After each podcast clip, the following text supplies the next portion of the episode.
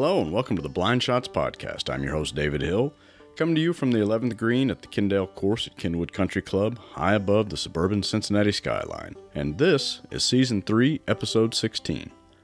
Today I talk with golf course architect Jason Straka. Jason is one of the nicest, smartest, most unnecessarily humble people I met in 2021. And I was so struck by his work and his demeanor that I couldn't be more delighted to bring you our conversation today.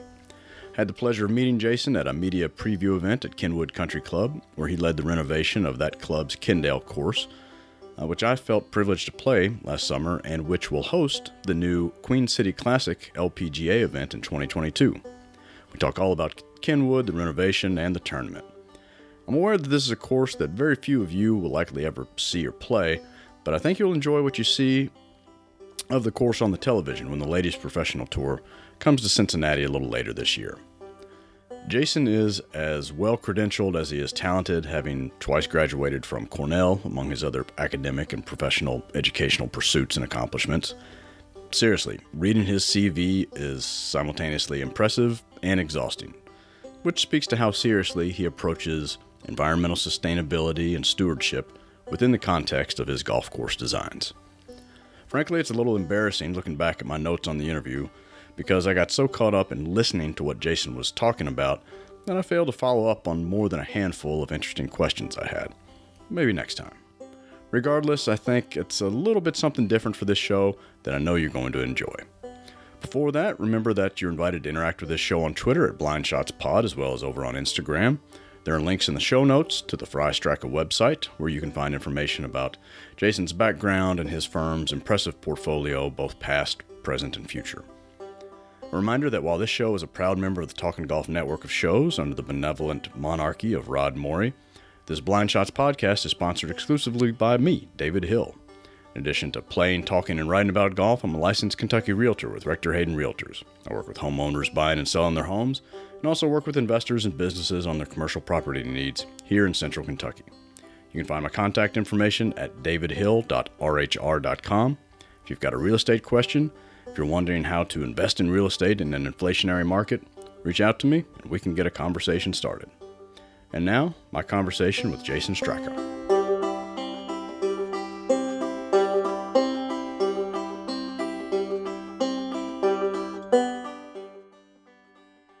In addition to, well, I guess as part of your design career and being an architect, you're also uh, very hands on into the turf grass side of the business uh, with an eye on sort of the environmental side of things and sustainability. That's one of your big initiatives. How did that develop for you? Can you tell me a little bit about that part of your journey? Really started when I was young because I grew up in a fairly rural area of Northeast Ohio, close to urban areas, but where where where my folks lived was pretty rural, and so you know, I mean, it's, uh, I think the closest, you know, friend that I had, uh, you know, was probably a mile away, right? So it wasn't like I was going to go play with the neighborhood kids all the time. And, uh, you know, because of that, I mean, it was, um, we had three farm ponds in the backyard. I could go fishing anytime I want. When friends did come over, I mean, that's, you know, either played football or went fishing or, um, you know, hit golf shots around the yard. Uh, I'd come home. Um, you know, I grew up bird hunting and doing those types of things. And so, you know, kids now it's different. They'd come home and play video games. I'd go, you know, grab my 22 and go hunting for an hour. That's just sort of what it was. I mean, it was, so it was very different. I loved it. You know, of course, you know, you don't, you don't really know any other world at that point, but I became I just love the outdoors. I mean, I just go for a walk in the woods because it was, you know, it was peaceful and I just loved it. And so, um, you know, as I started to get older and played golf and, you know, started to think about what you want to do with your life, you know, I guess I was one of those uh, kids, you know, odd in the fact that I sort of knew what I wanted. And I said, boy, if I could really marry architecture, design, golf, outdoors, um, you know, that would make a really interesting career. And uh, and it has, and that's really that was impetus for it. How does the eh, with the kind of the importance of sustainability and eh, you know that's and resource conservation how does that influence or, or frame projects for you maybe a little differently than than how people might expect that a, that a golf course architect or designer would approach things. So my uh, David, my master's thesis was on a place called uh, Widow's Walk, and my mentor, of course, being you know Mike Hurdzan, who had a background in, in environmental turfgrass physiology. You know that's a mouthful, right? uh, you know, so I mean, he had you know similar similar passions and similar um, you know ideals with what golf could be, and so uh, you know really wanted to marry the two. And um, you know, as I was going through university, going through college a lot of my classes were also natural resource classes, wetland science classes for a number of reasons. You know, for one, I wanted to have a better understanding of, you know, it, so many developers would just say, oh, wetlands, we got to deal with those things again. How come we can't fill, fill them? You know, for me, I really wanted, and because I appreciated what they were, right? How they fit in the natural environment, you know, the species of plants and animals that they would support and how they would help, uh, you know, humanity. I mean, and so people started to learn how important they were. I'm like, well, from a golf perspective, I really want to be able to protect them, enhance them. Can I recreate them, you know, in places where maybe it's a degraded site? And so, you know, that became, you know, that study or that aspect to it.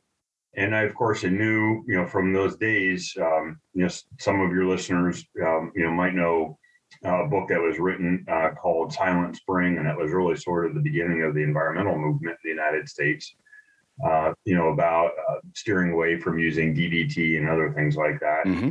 Uh, you know, about how that had an impact on everybody's life, not just golf, but everybody's life. And so, um, you know, if we can again, you marry those two of them and and do a really good job of protecting the environment, and also, hey, listen, David. I mean, I'm sure that one of the reasons you love to play golf, and so many of your listeners are, is that you like being in outdoors, right? You like listening to the birds. You like you know hearing the water and you know and so it, even though that you're in a semi-built environment you know that's one of the reasons you like to be out there. And if i can even make a better golf experience because we protected the environment then so much the better. So there's there's a really a lot that goes into it. Um, you know another aspect actually is that I also wanted to do service on the developer side of things because some so many times projects do get shut down because it's an emotional response, not a scientific one. And so, you know, say, you know, you can't do this or you can't do that, or, you know, they'll use emotional fear to get a, a community all worked up against a project, you know, when in fact there's no scientific basis for it. I wanted to have that scientific basis so I can stand in front of people and say, you know, listen, uh, you know, what you're hearing is an emotional response. Let me tell you what the reality is and don't just take my word for it. Let's go get the research that shows it. And you know, we've we've done that successfully many times too. How much better a job does golf do telling that story now as opposed to when you entered the industry? Uh, you know, much better. Um, but I will say that if I had one any you know any one big criticism, and is that we talk to our own constituents a lot. So uh, you know, that's was interesting because when I became president of the American uh, Society of Golf Course Architects, they said, you know, what are some of the big things that you want to do? And I said, one of the things I want to do is to reach out out of the golf industry, right? So architects will talk to superintendents, superintendents talk to general managers, right? So we all sort of talk to each other, or you know, we'll they'll focus on sending a message to golfers specifically, but we don't do a good job of and you know is to reach out to the 90 some percent of people that don't play golf right? Yeah we we message. we are in violent agreement but right the the everybody else doesn't know that story. Yeah. um, you mentioned that you are asgca president you're serving right now. Um, that is a big honor but it also usually is a thankless job. What do you what do you wish you knew then that you know now I don't know because all of that that chapter hasn't been written yet. Okay. Right? So I'm only uh, what about four months into this so far. So I, have got a little ways to go. Um, you know, it's been uh, I, I love it. I thrive off of it. You know, I volunteered my time for you know a couple of decades now, so I sort of have an idea, you know, of, of what you're getting into. Uh, you know, I will say um, I did learn an interesting lesson recently, uh, and it was a media one, and it was um, there was an article that came out in CNN, and I was doing an interview, uh, not not dissimilar to this one, um, but the gentleman said uh, it was actually for a, a, trade organization. So within golf, and he happened to say, you know, I'm writing for CNN uh, as well. This would make a really interesting topic. You know, would you mind if we turn this into, uh, you know, a national article? I said, well, my God, this would be great because again, this is the reaching out to the 90% of the people. Right. And it was about golf and climate change.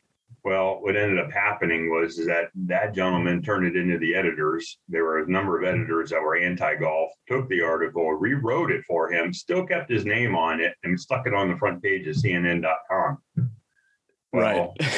right. And I went, oh my God. And so, of course, now what happened is that on social media, I had colleagues and you know people within the industry going, oh my God, Jason should know better. Uh, you know, he shouldn't have participated in this other colleagues are like, listen, there was no question. He had no idea that this was what was going to happen. And of course, it's what did. I jumped to the conclusion that I got sabotaged by the by the author when come to find out they just took his you know his article and rewrote it.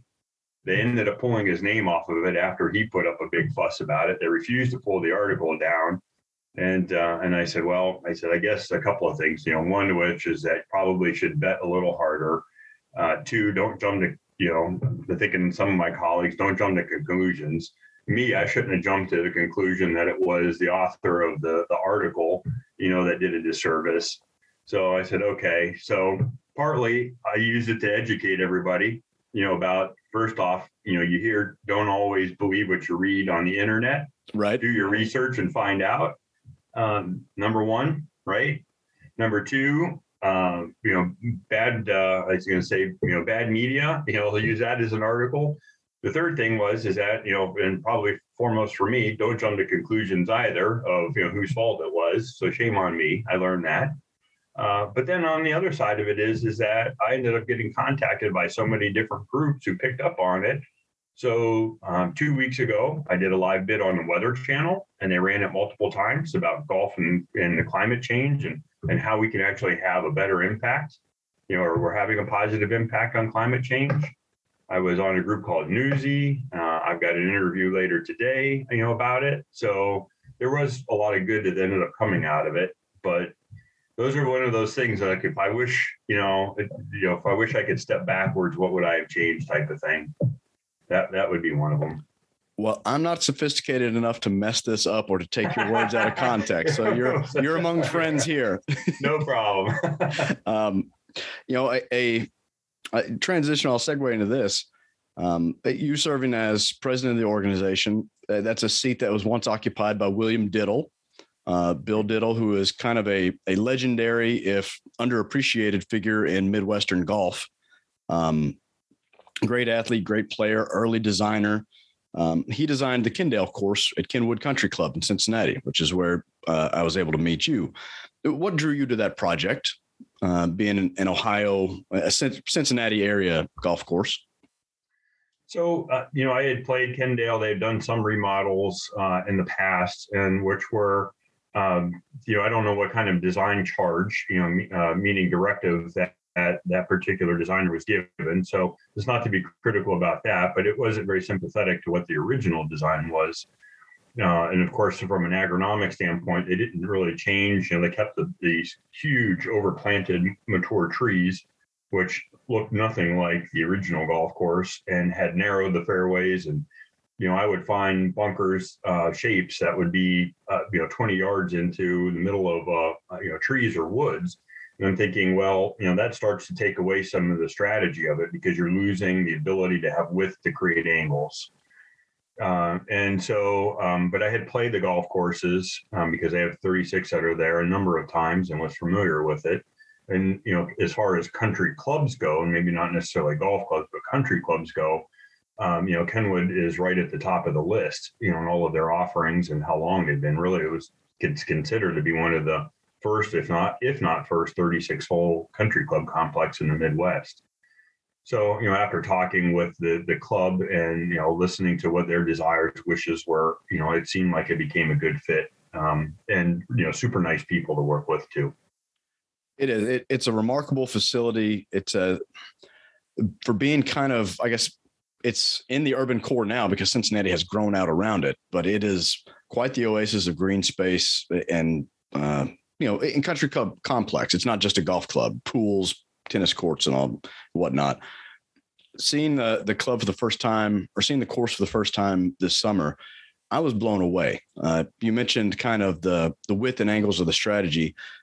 I don't know that I've ever been in so many fairway bunkers. Like they were in, they were literally in. We were, I guess, we were playing the correct tees because that was the decision on so many holes of the, the way the holes were framed. It was, um, it, was there a theme to the strategy, or or were you able to kind of, as you were discovering old features on the layout, kind of decipher Diddle's strategy and just maybe bring that into modern times? Yeah, the latter is exactly what happened. And so, you know, a couple of things. One of which is that the golf course wasn't nearly as long as it is today. So as we started to, we, you know, we, we ended up, we found all of his original drawings, you know, both Green's drawings and, um, you know, going back. And then there was documented, certain documented changes going through because, of course, they've hosted the U.S. Amateur, the U.S. Women's Open, Western Open. So we're able to find pictures and drawings and photographs, all sorts of things, you know, to help us. Uh, but it actually it sort of it tickles me to hear about some of the fairway bunkers you were in because when we started, so many of those bunkers were were not in play. They were, um, you know, for a, anywhere from an average to a better golfer, uh, you know, that you're hitting past a lot of the ones that were still that were there. Uh, or whether they were remnant bunkers or newer bunkers that were put in. And then the only people who were really getting into the bunkers were, you know, unsophisticated golfers you know, new ones, ladies, you know, seniors, and you know, a lot of the people that really don't need to be, you know, tasked with trying to hit recovery shots. They should just be going out and having fun and you know, butting the ball down the fairway. Uh, and so, you know, it became a combination, David, of okay, if we're going to add new tees for championships, um, or if it's already been added in the past, you know, where do the old bunkers fall? Uh, and then, uh, you know, it's thankfully, even though it's got great topography and, you know, it's not, wasn't overly complicated that many cases we could take a bunker pattern that, that Bill Diddle had and move it down 20, 30, 40 yards in some cases and put them back in the correct location so that it would create the exact strategy that he had intended. Well, you married that the, the, original strategy and the the modern distance. I thought great because it was great fun to play. It has a a beautiful look. Now, talking with you that day and with the, the superintendent, who's now an emeritus position for Kenwood, um, talk to me about it. There were a couple of really special things. The amount of trees that are removed. I mean, it's a beautiful looking golf course now because you have vistas across the entire playing field.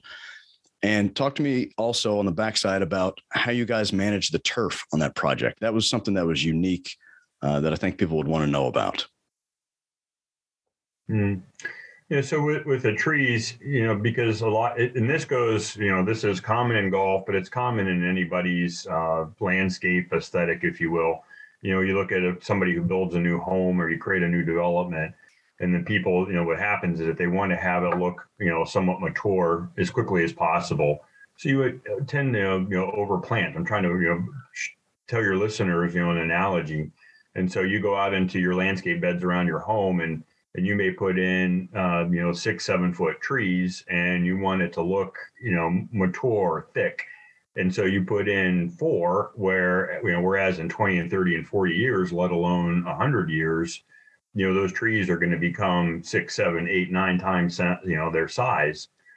And so um, you know if you don't that's okay for the short term but if you don't manage that as that vegetation matures it becomes an overgrown jungle and that's exactly what had happened on on you know at Kenwood, on Kendale, and in literally hundreds of parkland golf courses around our country. Uh, is that it doesn't get managed as it matures, and so you became it being so thick that it caused two things. You know, one of which is that um, it became very difficult to hit recovery shots, right? Because you had so many trees and so big trees. Uh, and so it limited, you know, the uh, ability again, it's just the playability of it. And two is that then it becomes so dense that you can't get any water, any sun, and so you can't grow good grass. so typically what ends up happening is that you know then rather than cut the trees you know then the club many times will end up just narrowing the fairway so we can't grow grass so we'll just make the fairway narrower and make the rough narrower well then you're creating a bowling alley effect right and now mm-hmm. you've essentially you've taken away any strategy to the golf course and you've just created a um, the skill set which is just solely based on accuracy and in some cases, you know, those trees or the, if there's dog legs, it makes the dog legs too short. So you would find dog legs where, uh, you know, you'd have players who couldn't, you know, imagine hitting a four iron and then having to hit a three wood into a par four. You know, it should be the opposite way around. So that's what happened, you know, at, um, that's really what happened at, at Kenwood. Um, and so, you know, we, we reverse that from an aesthetic standpoint, you're right. I mean, um, you know, some people love the individual hole look. You know, this has become subjective, but most of the, you know, most of the classic golf courses, and you can start rattling them off. You know, you would have this, you know, this beautiful view across a rolling piece of property, and you know, we didn't want to get rid of all of the trees. You know, if you went out there today, it still has a nice parkland look to it. Uh, you know, but on the flip side is is that I mean they have such, for example, they have such a majestic clubhouse that you know, thank God is it's never burned. You know, it's so many of the clubhouses of that era burned, you know, burned down or have been changed and and it's such a beautiful Tudor clubhouse, but you couldn't even see it. I mean, you couldn't even see it playing the 18th hole. There were so many trees, let alone seeing it from any others. And so we, you know, we we open that up, and so now it's just you got you feel like you're in a park. It's the reason why they call it parkland. You feel like you're in a park. Well, it, it again, just being able to look and in addition to seeing the clubhouse, you're able to see features. It builds that anticipation. You see a green complex two holes over, and like, oh God, how what what is that? What you know, or a bunker or something like that. Um, the a couple of things specifically I wanted to ask you about the closely mown areas, kind of between you. You use that to tie in a couple of holes. Um, was that something that was original as far as you could tell? Was that to the era, the diddle era, or was that just something that a design feature that just worked for the project for you guys? He he did have a lot of those, uh, and so you know that was the the sort of roll offs and the expanded chipping areas. You know that was a hallmark of what he had uh, at you know he didn't have it wasn't called uh, Kendale or Ken View at the time. They were just two courses numbered one through thirty six. Um, but yes, I mean we could tell by his plans and by some of the old photographs that he had um, you know not just a small strip um, you know, a frog hair uh, or collar. Uh, but that becomes part of the strategy to it uh, as well. And so you know, when the greens got um, you know expanded or you know, pushed back out to the original sizes, uh, you know some of those edge hole locations are some of the most dangerous uh, because if you miss on the wrong side, you know the ball would then roll off of those tightly mown areas. Some cases, you know, it could be four, five, six yards. In some cases, it might be you know 15 to 20 yards even. Uh, and you know, again, it's you're playing some of these holes, and you got to really think about okay, you know, where do I want to miss? Do I want to miss? You know, so again, it brings that strategic element back into it. I, I loved it. I, I'm a watch the ball on the ground guy. That that's what is you know half the fun in golf for me. So I I was blown away with those. Um, you know the Kenwood is going to host a new, or I guess kind of a, a rejuvenated LPGA tournament this year, the Queen City Classic. Uh, I know a lot of people in our area, not exactly the Cincinnati Metro, but we're close enough to go up and watch, uh, are excited about that.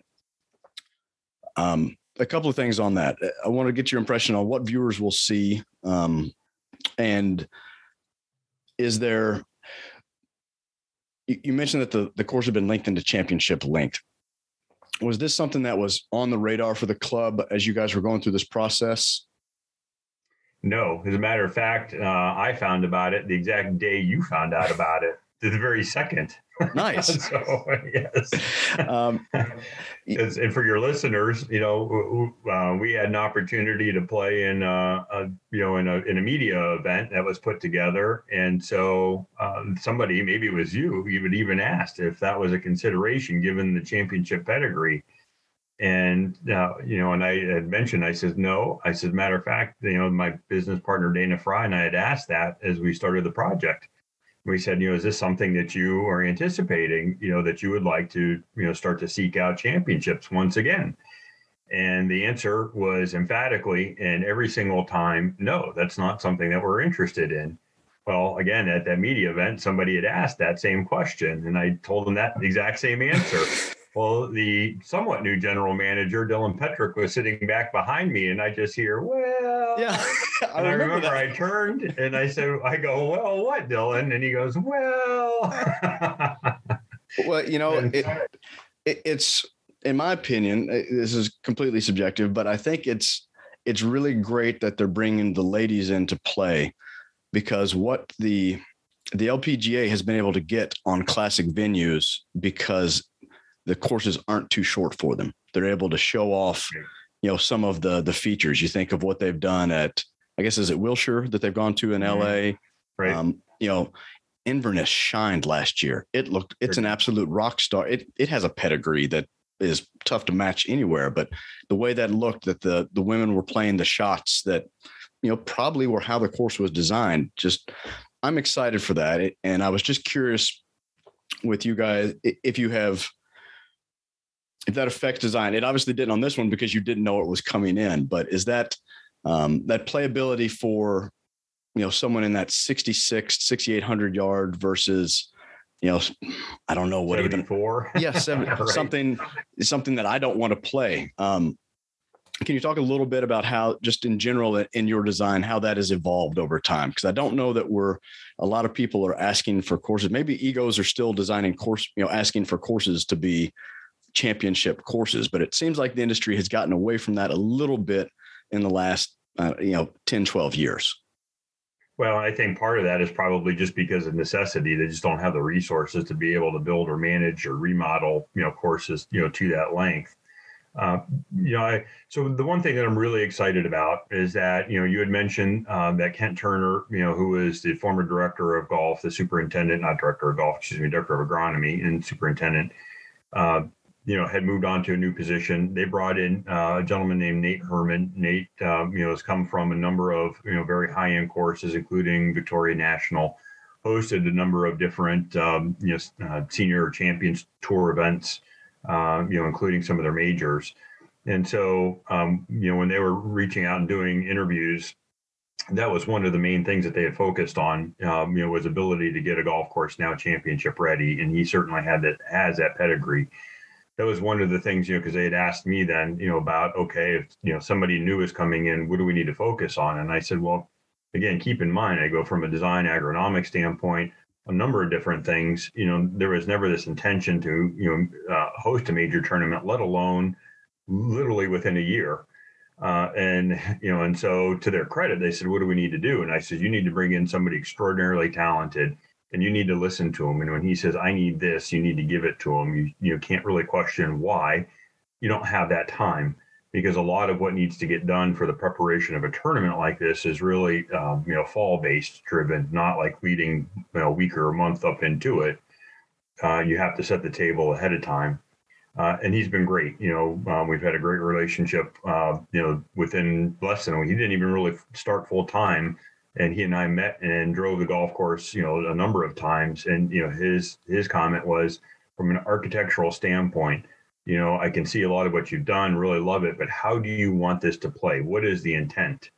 And you know, David, you and I talked a lot about you know these chipping areas and keeping things firm and fast. And you know, he said, okay, I get it, I understand, which means you know I need to do you know X, Y, and Z and that's what I'm really looking forward to is because you know typically those things will take a little time to get it to play exactly the way that you anticipate.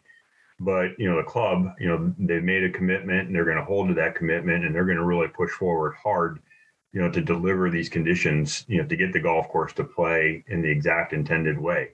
So you know again i'm super excited because you know he bought a for example he bought a machine called a sandcat uh, you know, shout out to them, but it just it creates channel drainage in and around all of those tightly mown areas. That means that he's going to be able to really firm them up, uh, you know, and keep them playing super firm, super fast, and get them mowed down uh, actually. And so it's you know you're playing on that it's going to be approached, you know, not just a regular fairway cut. It's going to be approach. So you're going to start to see those shot premiums that you know come in, you know, really come into effect and I'm I can't I'm thrilled and excited to see you know how the best players in the world on the women's side, you know, will handle and play that. Oh, that's exciting because I, you know, living in this mid South Midwest my whole life, uh, you know, approaches get they get a little bit soupy if you're not careful, just because right. we're, we're on mud, and to keep them alive in the summer, you got to drown them. So uh, that's that's exciting. That's going to be a feature that pays hmm. dividends for you know beyond even the the championship, hosting the championship. Um, you guys have a lot of things kind of in the queue that are are I've seen that you're getting good press about. I know the Union League uh, project in New Jersey has received quite a bit of press. Talk to me a little bit about that and why that project was so special for you guys. Yeah, I mean, it was actually it was on an old uh, old course that uh, our company had done back in the mid '90s, uh, I guess it was. And so, Union League of Philadelphia, for your listeners who doesn't know know what that is, it's actually uh, one of the oldest um, city clubs and athletic clubs, and business clubs uh, in the country, and it was founded uh, during the Civil War to you know support Abraham Lincoln specifically and the war effort. You know, it's um, they have an they own an entire city block in uh, uh, Center City, Philly, uh, and you know, but they offer an amazing array of amenities. You know, they have a world class gym, they have an inn that you can stay in, they have unbelievable restaurants, and they do everything at top of the class. You know, their CEO Jeff McFadden is an incredible forward thinker and really considered to be one of the top two, three, you know, general managers, CEOs in the golf industry, period, anywhere in the country and the world um, you know, he figured out long ago that you know one of the missing amenities that they didn't have was uh, was golf, and so they bought an old Donald Ross called Torresdale in the middle of, of Philly, you know, a few miles from the from the club there. And then he got thinking. He's always thinking ahead, and he said, "You know what?" He goes, "The vast majority of our members have summer homes down on the you know in the south shore of Jersey." And they go to places like Avalon and Stone Harbor. So these are all communities that are south of Atlantic City on the beach. And he said, you know, would be really interesting from a business and an amenity standpoint if we had a golf facility that was close to there. So they, you know, rather than building new, um, they started to scour for existing facilities. Um, they found, you know, again, one of our old ones. They called us up and you know we're interested in you know talking about building a relationship. I'll never forget David because we were out on site and he said, well, we need to make a show. He goes, uh, this is like the day after we got hired, week after we got hired. And he says, I, you know, I know that you have a lot of planning to do. He goes, but we want to start construction next week. Dana and I looked at him and said, excuse us? what do you mean? he goes, well, we want to make sure that everybody understands our commitment. So you can go start all your planning, but we want to, you know, start construction next week. So it is a project unlike any that we have ever done um, because yes, I mean we had to do some general scale planning, you know, but the reality is the way that they had set it up, you know, we got all of the permits and did all the things that we needed to do, but the vast majority of it has really been built in the field. I mean, so I can't even I don't even know how many days that Dana and I have spent there. Um, you know, we've been working on this for literally four years now, five years now. Oh wow! Uh, and I mean, it's um, the massive, you know, it, it, became interesting because one of the things that Southern Jersey doesn't have, you start to ask them some of the better golf courses that are there, and they're very good golf courses, but it's very flat terrain. They made a big commitment to actually create and do, um, you know, enough earth moving that we created a lot of uphill, downhill shots that that part of the country simply doesn't have. The flip side of that is, is that you did have a lot of disturbance um, to the environment. And I said, well, then, you know, then the question becomes what can we do to you know take it to a different level? We've already put in well over well over a million native plants. So we took out all the exotics uh, replanted revegetated the entire thing to a, a plant palette working with uh, ecologists in that area even modeled after pine valley. We went to pine valley and studied all their native plants and how they manage it uh, and so, I mean, it's we've emptied out most of the native nurseries in the Mid Atlantic area at given times, just revegetating this golf course. Um, but it is it's really spectacular. You know, they've got a rock star uh, team there. Scott Bordner, who came from Chicago Golf Club, uh, Pat Howie, who came from Merion. Uh, I mean, so from the from the golf management, the agronomic management, you know, right on down, it is a rock star group of folks. Well, everything I everything I've seen, and this is goes against everything I'm committed to. You won the magazine cover. I mean, the, all the visuals that are that are out there that I've seen are just spectacular. So uh, best luck. I hope it's received as well as as you you say it. It's designed.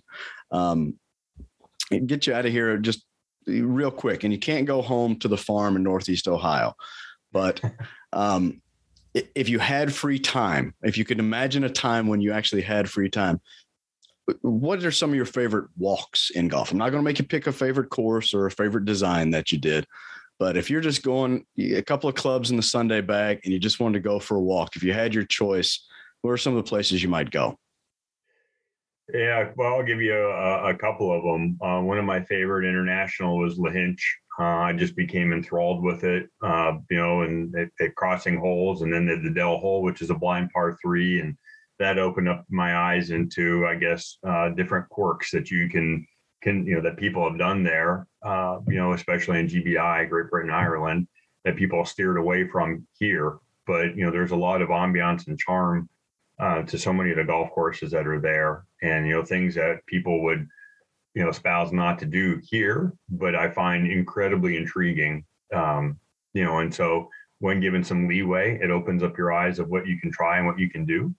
So um, that would be one one place. Um, I would say uh, from uh, a walk in the park, I love Shinnecock. You know, that's one of my favorite uh, to play.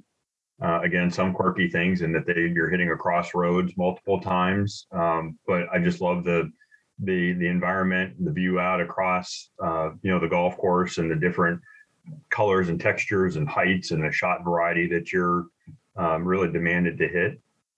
Um, from a personal standpoint, um, simple course, place called Yankee Run. It is in Northeast Ohio. You know, it's not necessarily on a, a lot of people's radars, if unless you live in Western PA or that part of Ohio. Um, you know, multi generational family golf course, McMullen family. You know, that's where one of the courses I grew up playing and played my high school career. And uh, if nothing else, um, I have lifelong friendships that I developed there, and uh, you know, years of walking with my dad and hearing the clubs clink in your bag um, you know, that's uh, if there was ever a special place just to go play one last round of golf, that would be the place.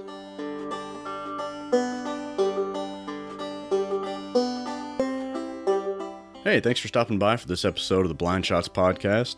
As you heard, Jason is as down to earth and genuinely nice in person as he was gracious with his time for this interview.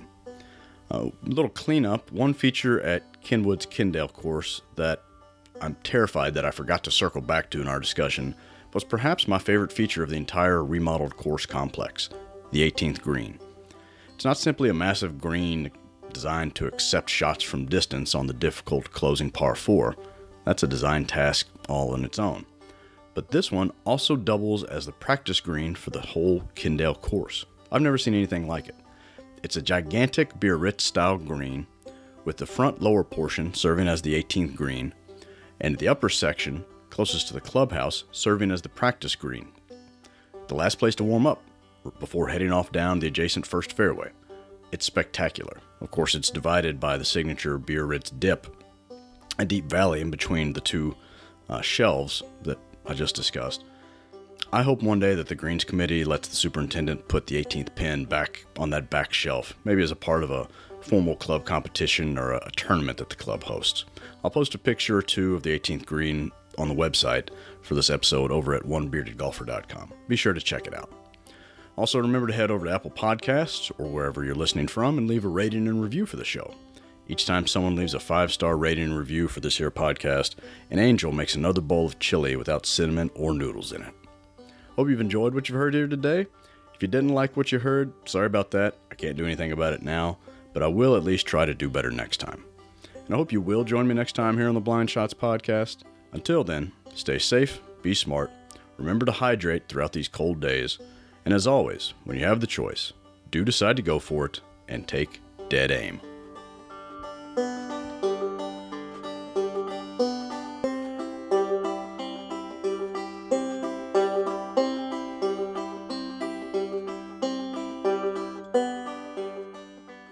First winter there, he didn't see his car for two months, and he was unprepared for that.